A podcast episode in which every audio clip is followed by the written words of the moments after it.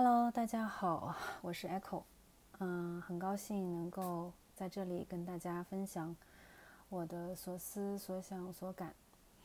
今天呢，想跟大家聊一聊我之前看的一部纪录片，叫做《人生七年》。这是一部真人纪录片，是在英国随机挑选的几个不一样的孩子，然后每七年跟踪他们。记录他们的真实真实生活和走向，然后最终呃做出的一部纪录片。这部纪录片让我想到的几个问题，就是第一个就是人生是否应该或者值得提前去规划，还是应该随缘自适，走一步算一步？嗯，看完这部纪录片呢？我有了一些新的想法，因为这是一部类似于七年版《楚门世界》的真人采访纪录片。它试图探寻的是不同家庭出身的孩子，啊，不同的原生家庭在学业、婚姻、事业，然后还有内心探索等等一系列，呃，颇为随机的人生选择当中。最终呈现出的一个人生轨迹。七岁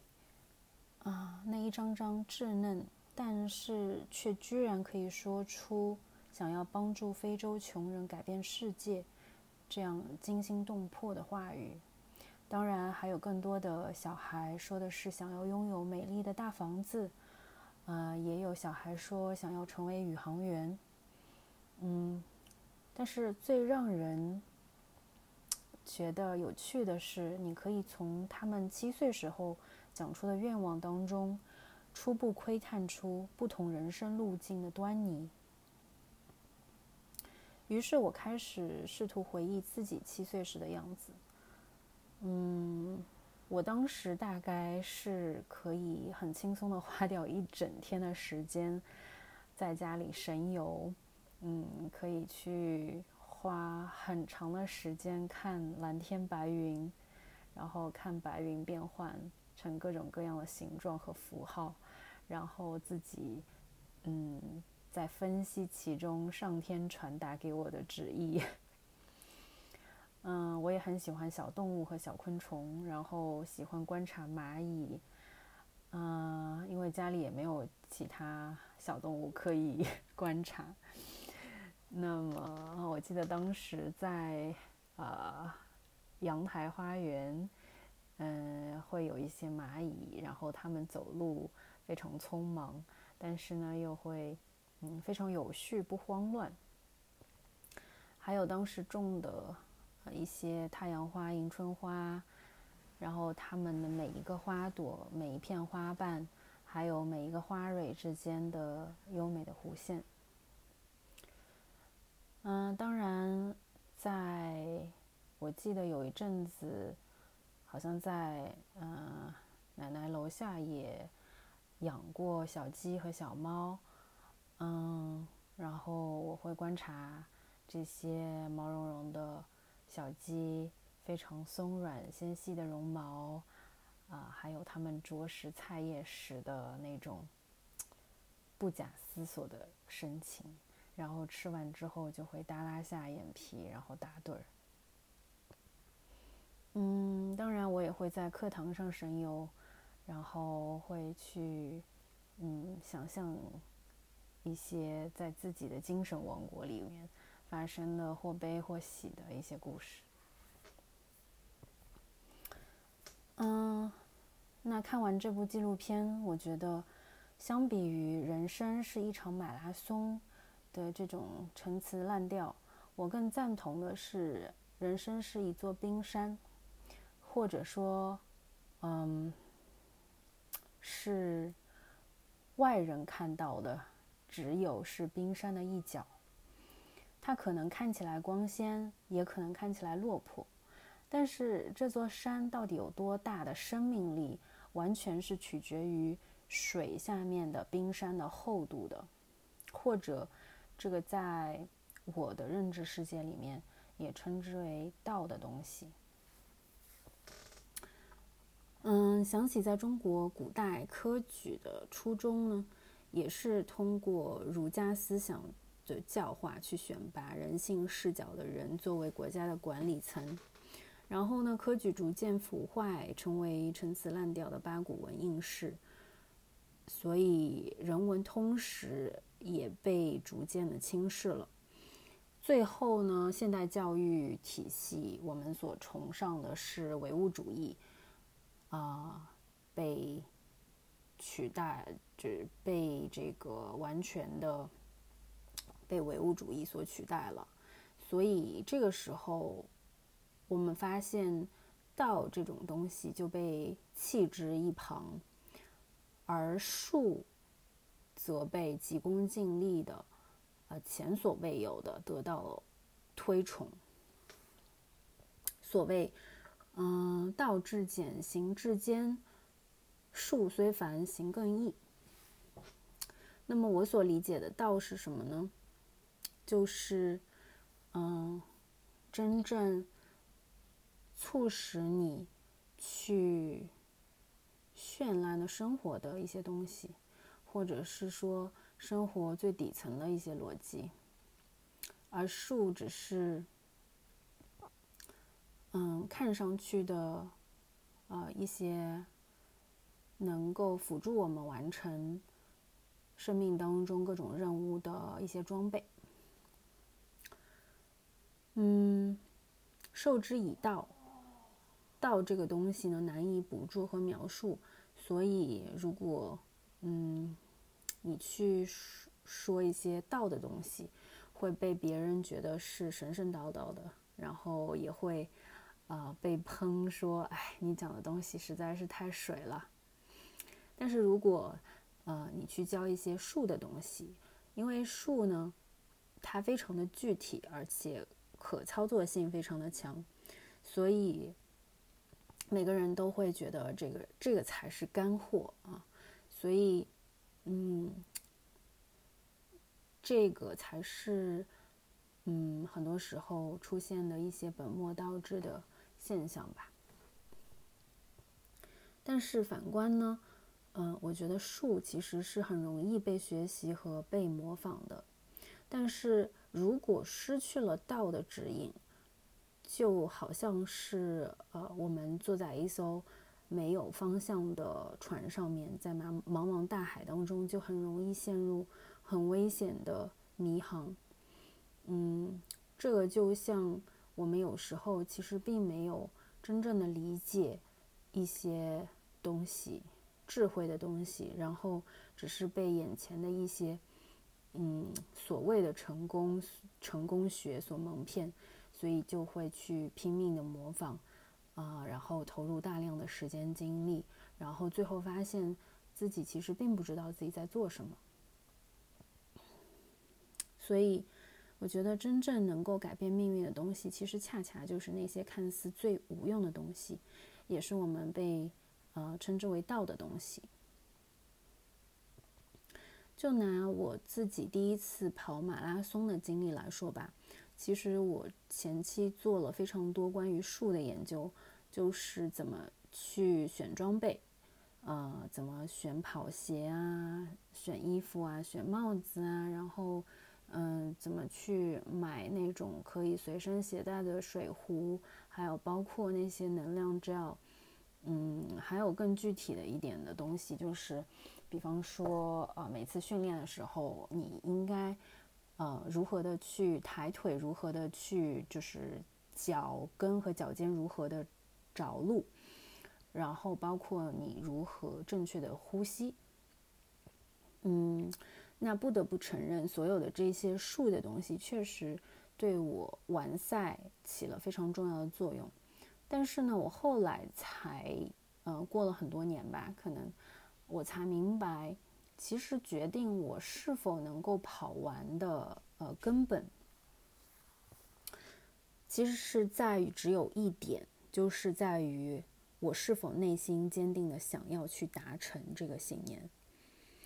嗯，如果只要我的信念稍稍有一点动摇，我其实就可以非常轻易的找出一千个、一万个放弃训练、放弃完赛的借口。因为我记得当时是二零一六年吧，然后呢，我在新加坡工作，有一份嗯，应该说是比较啊繁重的工作吧。压力也是非常大的。那那个时候，我就记得，当我做出了那个决定之后，呃，因为我是没有任何的跑步基础的，所以我就给自己嗯报了名。然后其中呢，我准备了一年的时间，啊，就是每天这个一年当中每天去训练跑步，嗯。因为我知道，如果没有任何的训练的话，我肯定是没有办法完赛的。所以那个时候，我相当于是一个从，呃，一个跑步小白，就是我几乎都没有跑过呃超过一千米以上的那个路程的一个非常非常出阶的小白，到要完成马拉松这样一场比赛。所以，嗯，我觉得其实最终。让我完赛的一个最决定的因素，其实就是我内心的那个道已经有了，所以那些术的东西就慢慢慢慢的就会展现在你眼前。然后，嗯，看似其实我一直在做的事情，在或者是在外人看来，可能我完成这个事情其实就是在做一些术的东西。但是真正只有我自己才能知道，那个道才是最终的原因。所以我觉得这个也是很多成功、成功学的书，我现在已经放弃了，或者是说我现在，呃，会刻意的回避去看那些成功学的书，因为以前我曾经就是我还小的时候，或者说我读大学的时候吧，我曾经非常的。呃，迷恋看那些所谓成功学的书，因为我我会觉得啊，非常会像被打了鸡血一样。我知道啊，我要刻苦，我要努力，我要去，嗯，去完成更多的东西，然后我要变成一个更有效率的人，我要嗯去激励自己，对吧？就是那些什么，呃，所谓的啊。嗯，他们凌晨四点啊就开始念书了，等等等等。嗯，但是我后来就发现，其实所有的这些东西其实都在讲述的东西。嗯，这个对于我来说是没有任何帮助的。就是我可以去模仿他们凌晨四点起床，但是我不可能一辈子，啊，都只是因为知道说，嗯，只是因为有一本书上说凌晨四点起床。啊，然后我就会 follow 他一辈子，就是把这个当成真理一样，这个是不可能做到的。所以我觉得，就是这些成功学的书对我来说，就是呃，至少是现在吧，就是完全是 crap。我是不会去浪费我自己宝贵的生命去看这些东西的。嗯，OK，然后 说回那个。嗯，刚刚说到的，嗯，这个道，呃，和术的东西吧。嗯，其实我们现代的教育呢，是有一种以一种，嗯，很不负责任的，但是又非常权威的态度去教育我们，就是说世界是纯粹唯物的。嗯，好像就是如果你站出来说你是唯心的，那这个就是你完全科普教育不合格的一个证明。嗯，然而我说这个东西呢，其实我我也不是想说这个世界是纯粹的唯心的，因为其实，在说道和术的呃这两个东西的时候，其实我们好像就有一点在讨论唯物和唯心的概念。那唯物和唯心，其实它只是在不同层面上面的一个视角。就像宏观世界里面啊，我们说牛顿万有引力和微观世界里面的量子物理，其实你没有办法说任何一个是错的，因为他们其实只是研究的框架和语境是不一样的而已。所以这个问题出出在哪里呢？其实问题就出在这个排他性的“唯”字上面，因为英语里面我们说唯物是 materialism，唯心是 mentalism。其实这两个名词其实并没有任何的排他性，就是它们并不是 exclusive 的，所以它们其实是这个复杂又丰满的世界当中的不同的面相而已。那在我们当今世界，唯物主义者会觉得唯心主义者形而上学，他们是一群不切实际的。啊，玄学主义者。然而，唯心主义者呢，又会觉得唯物主义者他们顽冥不灵、愚钝不堪。那些 spiritual hippies，嗯，就是所谓的精神需求非常高的嬉皮士吧。他们会嘲笑那些西装革履、整天九九六、零零七的人，他们只是一群可悲的被资本主义剥削的工具人。嗯，而华尔街的精英们，嗯，他们会觉得啊，你们这些嬉皮士就是，或者是呃隐士吧，或者是道士，或者是瑜伽士，嗯，你们都只是一群逃避现实，然后不去解决眼前实际问题的这些人。其实这种水火不容的对峙，谁也并不比谁高明。因为对峙本身就是荒诞可笑的，这个就像黑塞在纳尔奇斯和戈尔德蒙所表达的，嗯，一个最中心的思想，就是物质和精神世界从来就不是互相对立的，并不是说，嗯，你死我活、非黑即白的关系。其实我一直觉得，我们终其一生都在探寻自己物质和精神最舒适的一个平衡点。嗯，拿我自己为例，我觉得我也是，嗯，在呃循环 往复当中走了很多圈，很多 loop。嗯，那最终想要说明的道理还是。就是，或者是说，最终我悟到的道理，还是一切事物当中，其实是物质性和精神性全部都本自具足的，他们完全是没有丝毫冲突的。就像，呃，我们的精神和肉体永远是一个统一的、完整的一体一样，脱离了。呃，物质的精神不存在，然后脱离了精神的物质其实也不存在，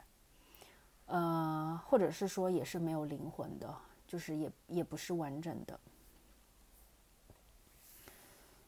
嗯，那下面呢，我想讲一讲的就是我们如何探索这个世界。嗯，当然，我们认知探索这个世界的时候，我们可以通过阅读，可以通过去看电影，然后去不同的国家、不同的地方去旅行，和不同文化背景的人和思维方式不同的人去交谈、去交流，其实都是在不断的伸展自己的触须，然后和这个世界试图去对话，扩展自己的视角和视野，然后让自己。变得更加开阔，变得更加全面，变得更加的包容，以及呢，可以更多的去理解自己从前不能理解的那些问题。其实，在这个过程当中，我们都会因此变得越来越柔软，变得越来越从容，越来越淡定。或者我们也可以说，这种就是所谓佛学当中的智慧吧。嗯，那这个人生七年当中，因为每七年我们都可以看到，呃，这一些小孩子从小到大慢慢长大的，呃，这个过程。那他们也在不断的跟这个世界去交流，然后他们也在不断的去改变自己的应对方式。嗯，他们身上也发生了很多不一样的事情。所以，作为一个观众，我从表面上看，一次，其中呃，因为他们也是呃是从小到大跟我们一样需要考试，呃，有些人考试失败了。嗯，有些人投资失利了，有些人婚姻触礁了，然后还有一些人得了一场病。那这一些事情，是否就宣告着这个七年，以致说这个人的整个人生的失败呢？那我们或者再来假设一下，如果说他们考试得以发挥正常。然后那一次投资侥幸的获利了，或者说是伴侣突然回心转意，说啊我不离婚了，或者是他的疾病有如神助般的得到奇迹的奇迹般的痊愈，那这一些是否意味着他的人生就能如愿以偿呢？就像童话里面一样呢？嗯，我觉得其实积极的来看这个问题，就是只要有了道，你永远就可以自然而然的赚到认知内的钱。而健康的体魄呢，取决于你建立在道的基础上，然后明白。你需要日复一日的饮食作息的规律，还有日复一日的锻炼。那婚姻也是同样，因为它婚姻才是那个你需要用心经营，而且你需要不断的自我修行的一个最大的时间最长的一个道场。嗯，有一个拉丁语，嗯，是一句我非常喜欢的名言，叫做 “Fata viam invenient”。嗯，它的意思是命运自会找到它自己的道路。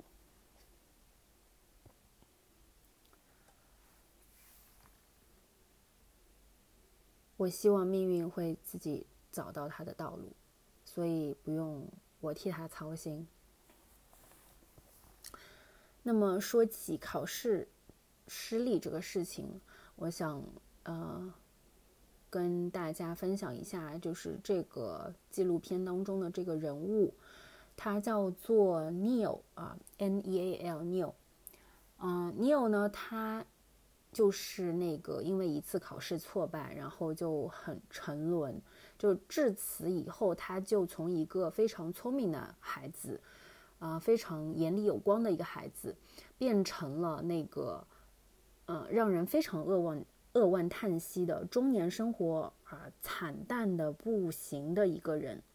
你就会感叹这个人的短短一生，他硬要活在别人的眼里，然后硬要活在社会价值体系的桎梏当中，然后。他的人生就因为一次小小的考试，当然，在我们的社会语境当中，这次考试是像高考一样重要的考试，就是他没有考上他满意的大学，然后呢，他的人生就从此溃败成军了。其实我真的觉得非常替他可惜。那我我回想我自己吧，其实我也没有呃。我我是高经历了高考的，但是我其实并没有考上我自己满意的大学。然后，嗯，怎么说呢？其实我大学第一年，我记得我非常的，我我也非常有有蛮落魄的那种感觉，就觉得啊，我我这么 原本其实是可以更上到更好的大学的人，好像这个人生就。就失去了很多机会，你就觉得啊，就我非常能体会他的当时的那种感觉吧。但是我真的非常替他可惜，就是为什么，嗯，或者是说，我觉得这个又要回到道的，呃，这个事情上来，就是千万不要被任何的呃社会价值体系所鞭挞，就是这个是我们生而为人，人之为人，或者是说，嗯。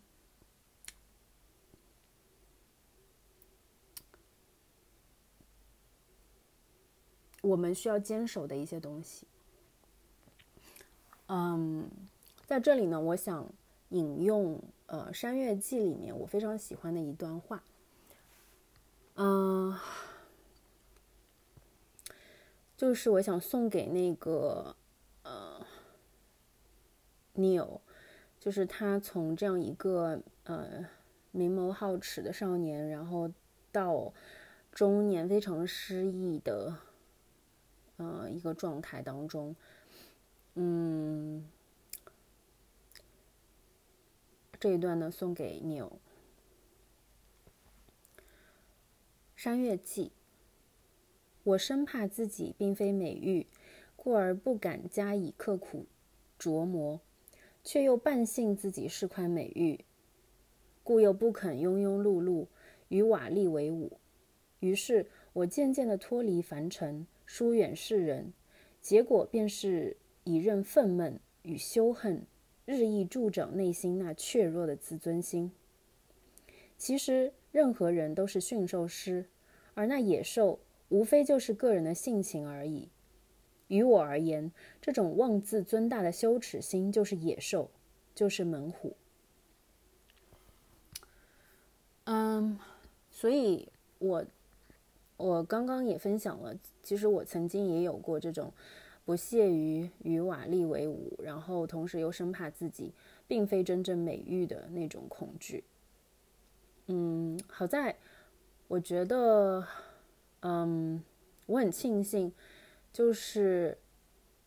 命运总是让我去咬牙去接受，被迫的接受吧，生活和工作当中的。一次又一次不如意的洗礼，但是我最后发现，以前我觉得啊，天要塌塌下来的事情，那些后悔莫及的事情，那些嗯，考试的失败也好，或者是说，嗯，我觉得表现不好的演讲也好，或者是嗯，一些。我刚工作时候出现的错误差错也好，甚至是呃可能遇到的一些分手啊等等这些事情，嗯，以前或者说当时当下肯定会觉得这个就是我我人生就完了，但是我后来发现其实，嗯，最重要的能力。并不是说你这一生就不会犯错，而是就算你知道错了，你知道你就没有做好，嗯，然后你也可以在呃众目睽睽之下，或者是说四处没有别人，你就需要重新的爬起来，无论这个爬起来需要多久。你知道你需要爬起来，你需要自己走完这一段路，人生这一段路。这个听起来非常简单的道理，或者是非常简单的能力，嗯，我觉得才是最是每个人都需要学会的一种能力吧。嗯，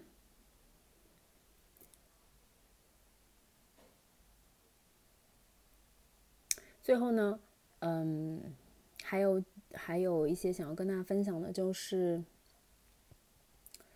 嗯，其实每个人手里都掌握着人生的重启键，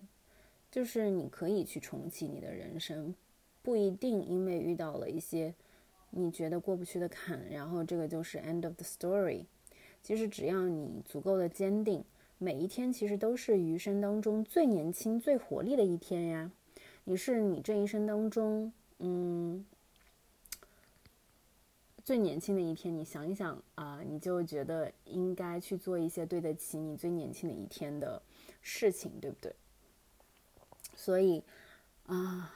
直面，嗯，直面这些。巨浪、海啸，或者是任何东西的冲刷，然后让自己自然而然的生出智慧和自由和喜乐吧。那么在剧，呃，那个纪录片的尾声的时候，嗯，你会看到这些人，呃，岁月吧，岁月在这些人身上谱写出的那些东西。就是渐渐隆起的肚腩啦，然后还有那些呃秃了头顶的男士啦，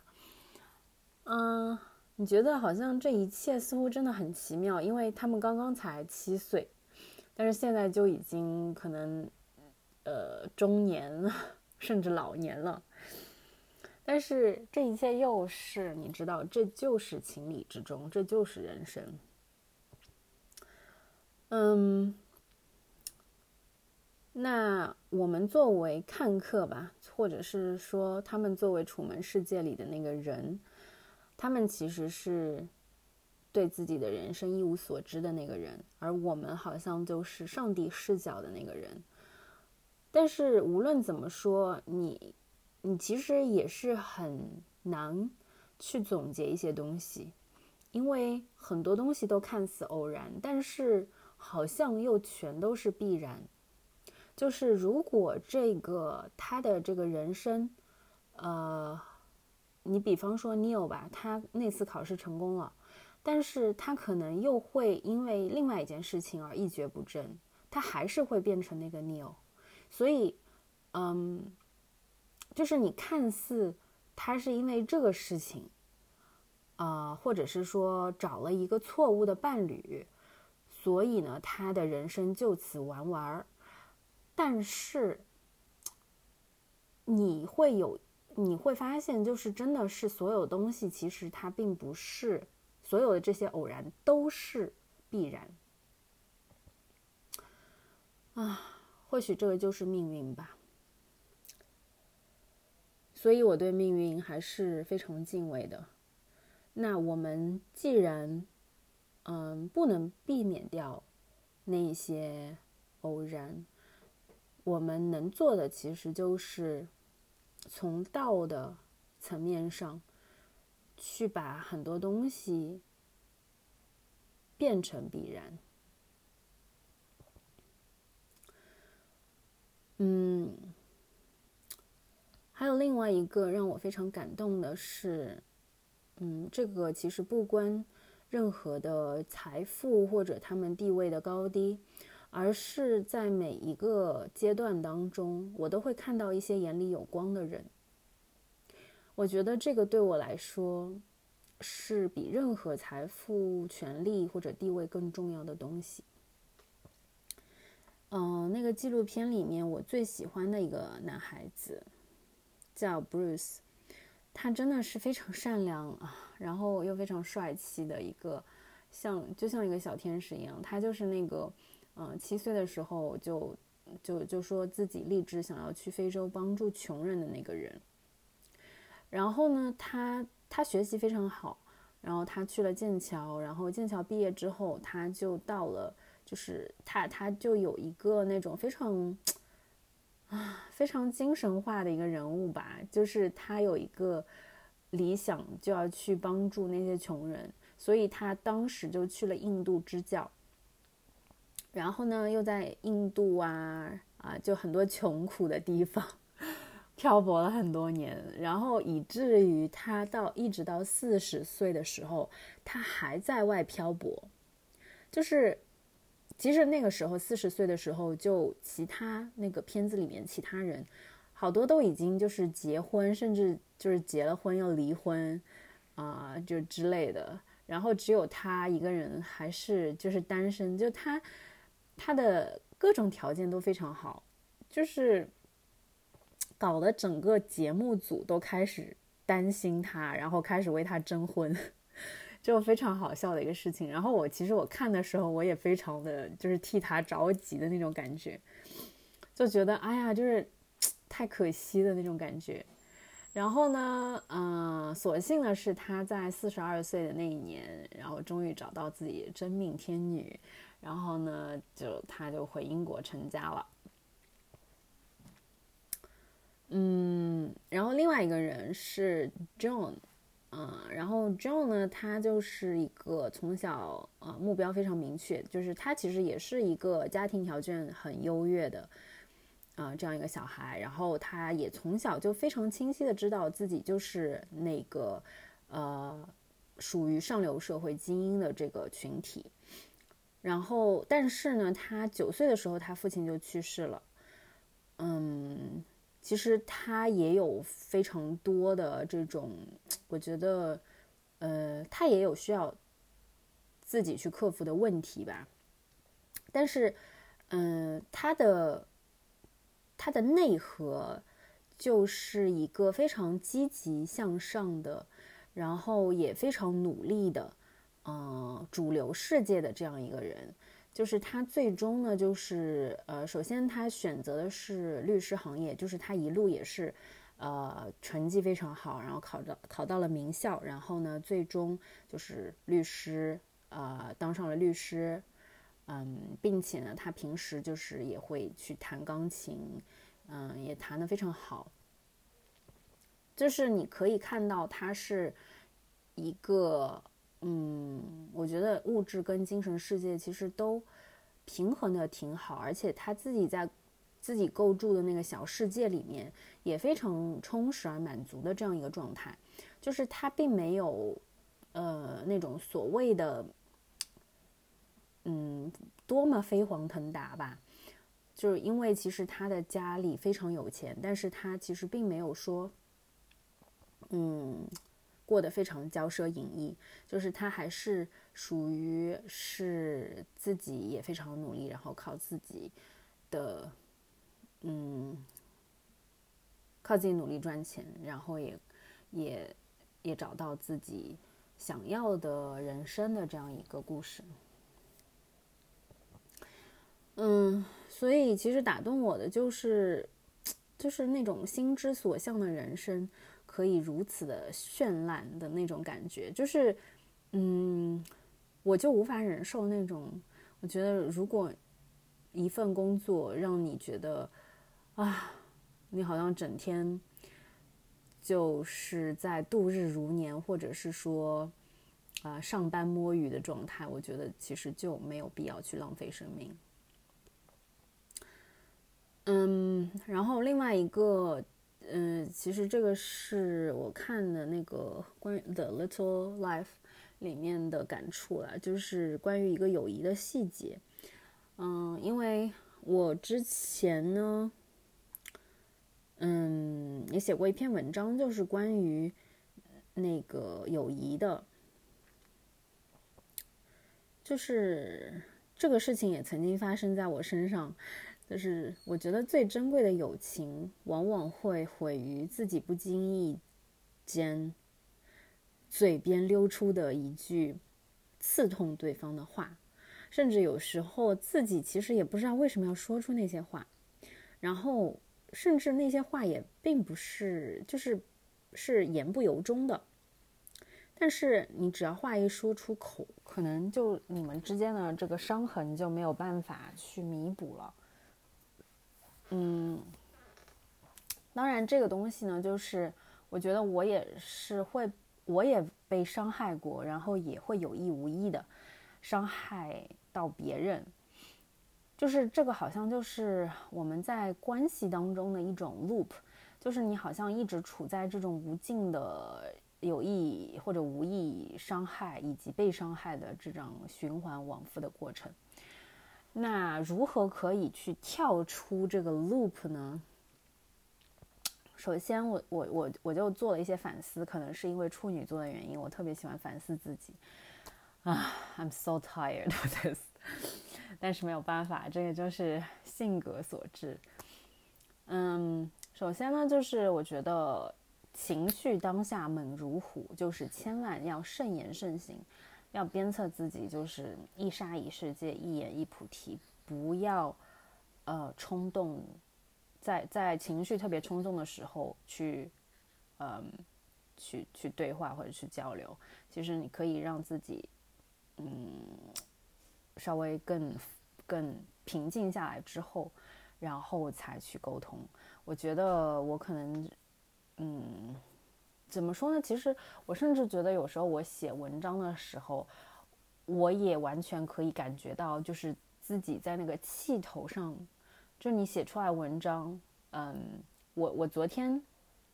写的那篇文章，关于我在 Vipassana 啊禅修，然后那个老师苏 n 的那个那个文章，其实我后来想想，我觉得我好像其实。好像不该那样说他或者什么的，就是我也会有一种反思自己的反思情绪在里面，就会觉得嗯，但是但是如果你受到了伤害，你也要学会就是让万物穿过自己，嗯，当然宽恕别人，然后也宽恕自己。就是如果你已经说出了那个话，那就真的是嗯，就你也不要太过。永远活在那个过去当中吧。嗯，那么最后呢，啊，我想跟大家说的就是，嗯，其实我们是没有办法感同身受任何一个人的人生的，而这个，嗯，这个我们唯一可以感同身受的，其实。就只有自己，而且我们唯一可以每分每秒都去，呃，切切实实的感受的那个人吧，也就只有自己。虽然我也很希望自己能够像佩索阿一样，就是他，呃，我曾经有一段时间就疯狂的迷恋他的写的诗，然后。他有一本诗集叫做《I Have More Than One Soul》，就是他他有，呃，有很多个面，然后有很多灵魂，然后他其实是很喜欢，就是以很多奇奇怪怪不一样的笔名，然后，嗯，以这样不一样的身份去写作，呃，他会想幻想自己，比方说是一个会计，然后，嗯，就是他有就就好像在。角色扮演一样，嗯，然后呢，就作为他去写一些东西出来。所以我觉得怎么说呢？就是当然，我也希望我有这种能力，就是可以或者可以探探寻到其他人不同于我的这些人的所感所想，然后他们的这这些所感所想所思之间的精华吧。因为我知道这个世界上存在的。存在着太多的比我更厉害的人，或者是说比我更开悟的人，啊，有更多的 灵思，啊，然后这些哲思泉涌的人，嗯，而且我觉得我，呃，读的书越多，越觉得自己啊，真的是太没有才华了，就有这种感觉。当然，啊。I mean, yeah，就是